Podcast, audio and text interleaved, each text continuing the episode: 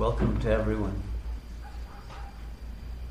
It's wonderful to have our center filled with such beautiful souls who are seeking the highest truth, the highest love, highest way of living, and hopefully seeking answers to your deepest questions. And seeking an alternative path to the one that our present culture is on, that, as Jagdish said, seems to be leading us all over the cliff for its lack of love and care and wisdom and spiritual empowerment, lack of truthfulness and honesty, which have reached extreme levels in the world, as I'm sure you're all aware of. we don't need to belabor. So we are in extreme times. I don't think there's anyone who would disagree with that, is there? And they seem to be getting more extreme by the day. Even if that were not the case, it is the most beautiful way to live to be part of a spiritual community. And particularly a landed community where we are growing our own food, where we are seeing the beauty of nature and encouraging that beauty and living as one with it. And in our modern world, we've lost the joy of living with nature. We have become so alienated in these cities with their pollution and their artificiality. And now, even more so with internets and all the media, we are several stages removed from the real of life. And so, an ashram is a chance to get back to our real values of what life is about. Soon enough, people will come to realize that uh, food does not grow in the Mas por Menos or in Auto Mercado. And we're getting menos por más every day, aren't we? But one day there will be so menos that there will be nothing on the shelves. And that's when we'll have to remember that food comes from farms. It comes from people getting their hands dirty in the soil and milking cows and sheep and, and living in harmony with nature and following the laws of nature. And because we have arrogantly tried to deny those and control those and even genetically modify the products of nature, we are suffering the karmic blowback of that arrogance. So, an ashram is a humble effort to get back to our roots. And you know the word humble, the hum comes from humus, the soil. Bal, it means power. It's a Sanskrit word. It's the power of the soil, the power of the earth. We're reconnecting with that power. We are in the earth. And you have to be very humble to get down on your knees and dig in the gardens. And yet, that's where the power comes from. That's where life comes from. And so, by willing to be humble and to lead humble lives, we are becoming empowered again. By living not only in the soil, and the physical earth, but in the mind of Gaia. This earth is a living superorganism, a living intelligence. And we have cut ourselves off from that and are living in the ego mind, a very small, petty mind that lives for its own pleasures that bring more pain and suffering than anything and people are caught in their little bubbles of ego and narcissism and have lost the generosity of spirit that bonds us, that makes us realize we are all one family. And so an ashram is a place to realize again that we are all one. And that we are one not with just with each other in the human community, but one with all of the natural community and the spiritual community the noosphere that is beyond the biosphere, the sphere of consciousness. And this is something that yogis have known about for thousands of years. Yoga is the science of consciousness. It's the science of the transcendence of the false consciousness into the cosmic consciousness, into the mind of God, the mind of the infinite intelligence that underlies and permeates this universe. And we have forgotten about that. But by becoming yogis, we are dedicating ourselves to again link with that higher, truer consciousness. The word yoke comes from yoga. And in the New Testament, Jesus says, My yoke is easy. He means my yoga is easy. We are practicing the same yoga. There's only one yoga. It is the yoga in which the individual self voluntarily surrenders to the supreme intelligence and allows oneself to become a medium and a vehicle for that higher power, the Shakti, the, the, literally the life energy that can flow through us in that state, as well as the inspirations, the creative wisdom, and the love, the open hearted love. And today, everyone that you meet is wounded. I don't know anyone, I, I haven't met anyone in years who hasn't come in a state of having been wounded in a major way that has caused them to close their hearts, to shut down, because they've been betrayed and they have come to feel that there is no love in the world. And therefore, they live lives that squander their potential and live stunted lives behind the barriers of ego defenses that do not allow love in. And love is the only power that can heal us. But we all have access to that love, both from within and from without. And yet, most of us need to see a model of that love to believe in it again. And so, a community like this embodies that love. I wish you had all been able to be here today with our group of karma yogis working so beautifully to create all of this for you tonight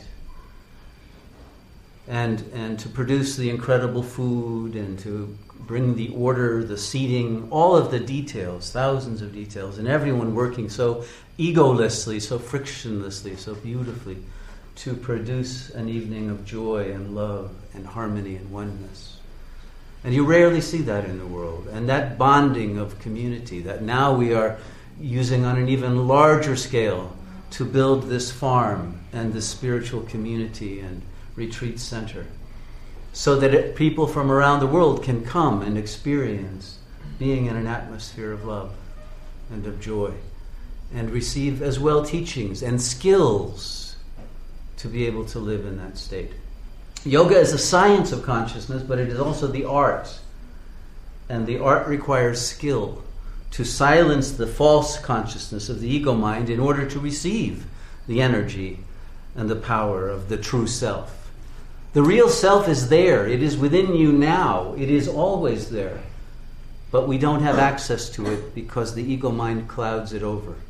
Not only do we have barriers and defenses up against receiving love from without, from others, because we don't trust it, but we have barriers within that keep us from receiving from our own depths, from beyond the mind, the power of divine love.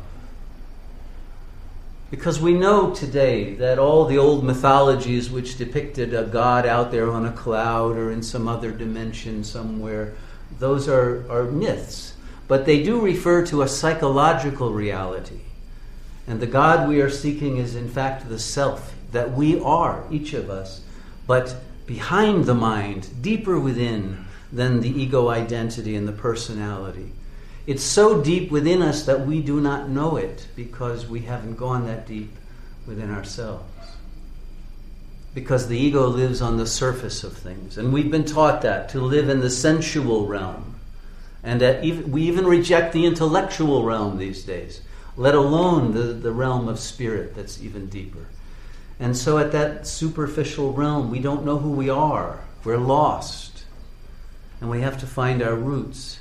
It's not about some belief system and prayers and rituals and all of that. It's about going within and finding yourself.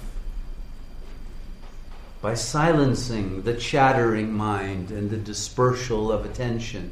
You know, everyone's got attention deficit disorder today. And, and, the, and the culture enforces it, and all those remote controls that we have on the different TVs and even these music gadgets and the internet, of course, all of that, it, it keeps our minds going so fast from one thing to another so we don't miss out on anything that we, we miss out on the most important thing of all.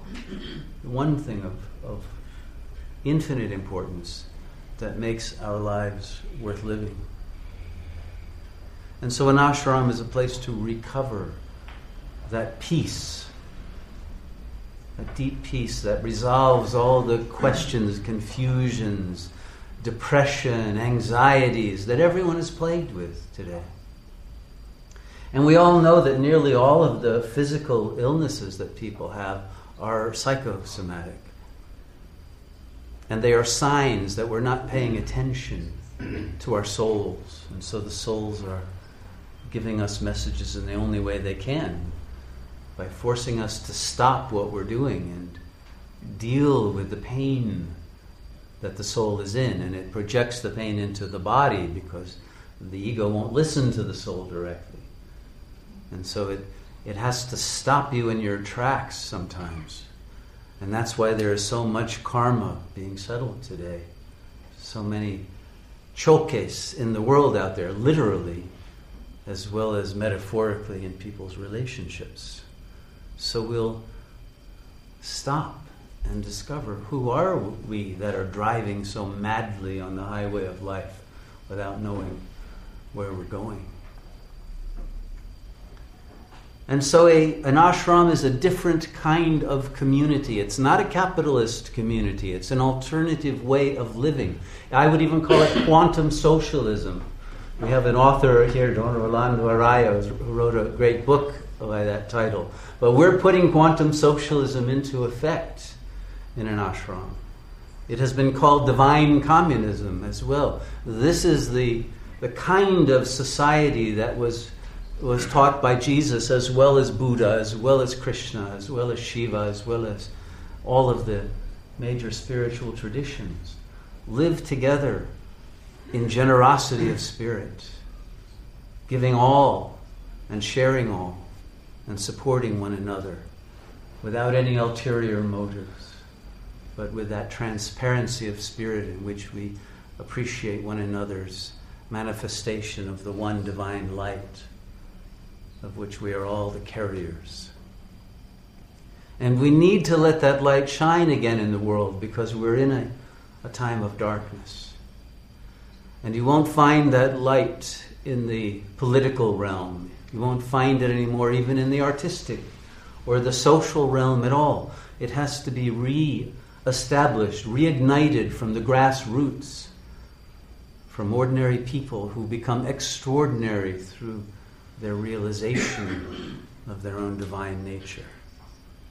And so all of you are here because you have been called to that, to that ultimate discovery of who you are and the realization of the infinite potential that you have to change the trajectory of our history and bring about a new age of peace and of love and of light as this age of darkness is dying of its own weight of its own inner contradictions and its own lack of love. We don't have to fight it. We don't have to be rebels. We don't have to tear down those walls. They are collapsing all around us. But what will replace it if we have not achieved a higher level of consciousness and a vision of what is possible for human beings? And we have to go back to our roots and yet at the same time realize a leap to a level of consciousness much higher than any that has ever existed in the historical past. We can't just create another religion. We have to become cosmic beings. We have to join the cosmic community. We're not the only inhabited planet in the universe. We'll soon discover that. But we need to reach a level of consciousness that merits continued existence in a world in which we have failed to fulfill the role that has been given to our species as guardians and stewards of this creation. And only then can we take the next step, the next leap into a higher level of consciousness and a higher, more universal community of love and intelligence. But the, our potential for intelligence, for wisdom, for love is so far greater than what we are living out in our lives that it's unimaginable to us. We're using less than 1% of the potential, not just of the brain, but of the soul that needs to manifest in its fullness or it rots. It has to be it, it, has to be lived, just like a cow needs to be milked. We need to express in our lives the love, the creativity, the joy, the passion we have. To discover in situ, in real time, the the miraculous nature of what we are, that we cannot know in advance, but only through spontaneous giving will we be surprised by what is within us that we didn't know was there. And you only know by allowing that infinite mystery to be revealed in our actions, in the charitra, the performance, the divine performance of our true nature. That's when we come alive when we let it all come through, we pull out the stops that our ego mind has, the fears of, of fully revealing who we are to ourselves and to the world. We have to live fearlessly, courageously, in total empowerment, and without letting the pettiness of the ego get in the way, without being so hypersensitive that we won't take a chance on performing because, oh, we might be rejected or judged or whatever and we allow ourselves to hide in our shell. We can't do that. We don't have the luxury of hiding anymore. We have to live it out, sing it out, like we have seen already tonight. The joy of singing is a beautiful symbolic expression, but all the ways of expressing ourselves must be tapped into. That's what a human culture is when it becomes divine we will see that every one of you, every human being, has genius far beyond what you know about, but you limit it through fear. And so, what a sat yogi is, is someone who has gone beyond fear and who lives in that fearless state of love and lets it come through without knowing in advance what it will be like. Because we are a mystery. You cannot know who you are or what is within you in advance. And everybody wants to know. They want to know what, what I'm going to do. And then, of course, you don't do it. But we have to take that risk of letting it come through, being a medium for a power that is greater than ourselves, greater than our ego selves. And when that power comes through all the way, it dissolves the ego self. And you realize all along you were that mystery. You are that eternally. In yoga psychology, they call this nitya siddha. A siddha is an attainment of, of higher consciousness. It's one of the powers you gain through the practice of meditation. But nitya siddha, siddha means that you have the ultimate power now and always. You don't have to develop it, you just have to get out of your own way. Okay? So it's not that we're going to teach you how to be impeccable, spiritual, creative geniuses. We don't have to, and we couldn't. You already have that within you. Our job is only to help you get the ego blocks out of the way so that infinite power can come through in your life. And everybody's yearning for this, but they're afraid to let it rip but that's what we have to do is rip off the covering of this ego mind and discover the incredible joy and bliss of letting creative power move through us. We all are healers. We have healing power. If we will allow it to flow through our hands, we can send pranic healing energy to people. We do that here. We can send it through the third eye. We can send it remotely around the world. We can create an energy field here that someone can walk into and be healed just by the power of our minds because everything is consciousness. We have been lulled into a false materialistic ideology that makes us believe, oh, it's just random matter, ping pong balls of neutrons and protons banging into each other, and it gradually led somehow to this world. It's not like that, and that theory has been disproven. Read quantum physics, you'll see that there really aren't even any particles. Those billiard balls don't exist, they're just waves, and the waves are part of a universal quantum wave that is consciousness. The yogis knew this thousands of years ago. It's called spanda. It is the wave in its full potential. And the human consciousness, once it falls into ego, collapses that infinite potential into a single one dimensional world. But we can reopen that wave, decollapse it again through our consciousness, and bring about possibilities that cannot be predicted by cause and effect. But the universe is not governed by cause and effect.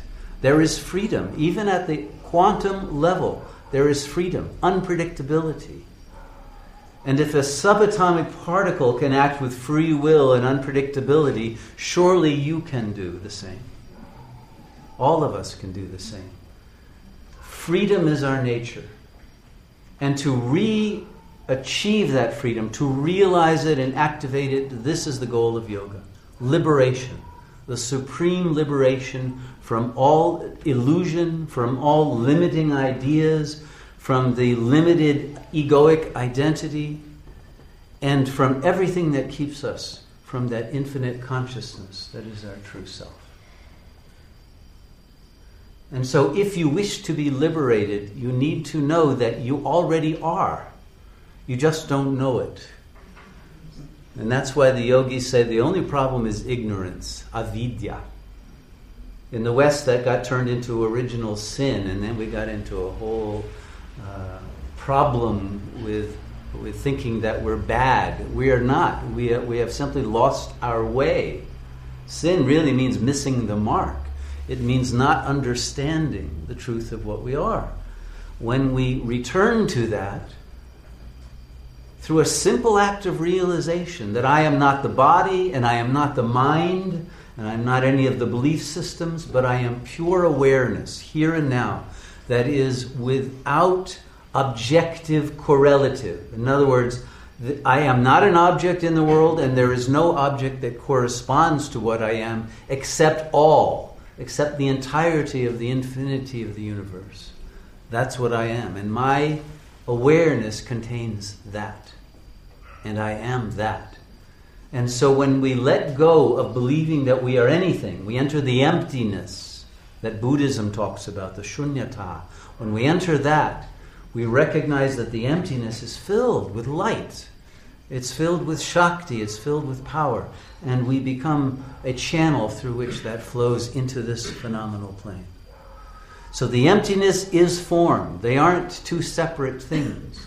We are the manifestation in the objective world of that non objectifiable noumenon. The noumenon is the phenomenon, they aren't two separate things.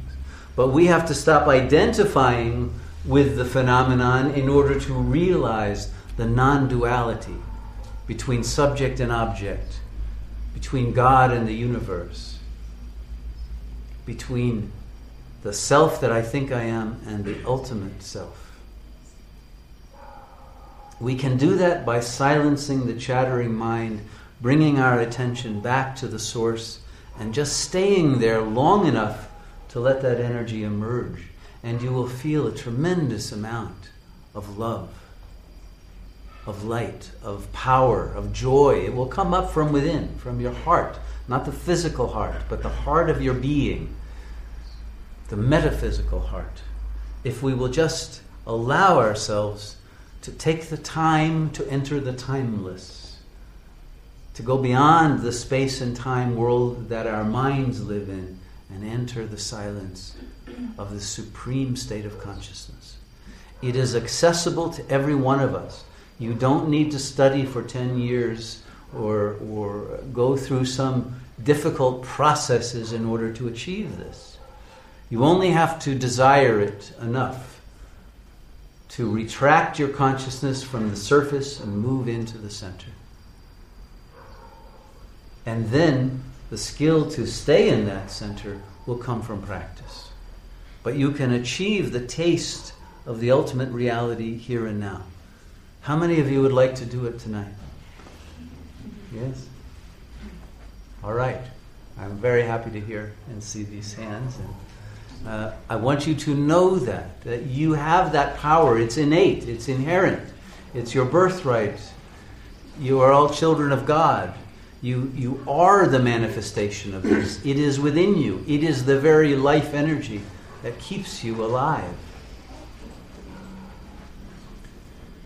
So we're going to meditate. And what meditate, the word medi means middle or center, to bring our attention back to our own center.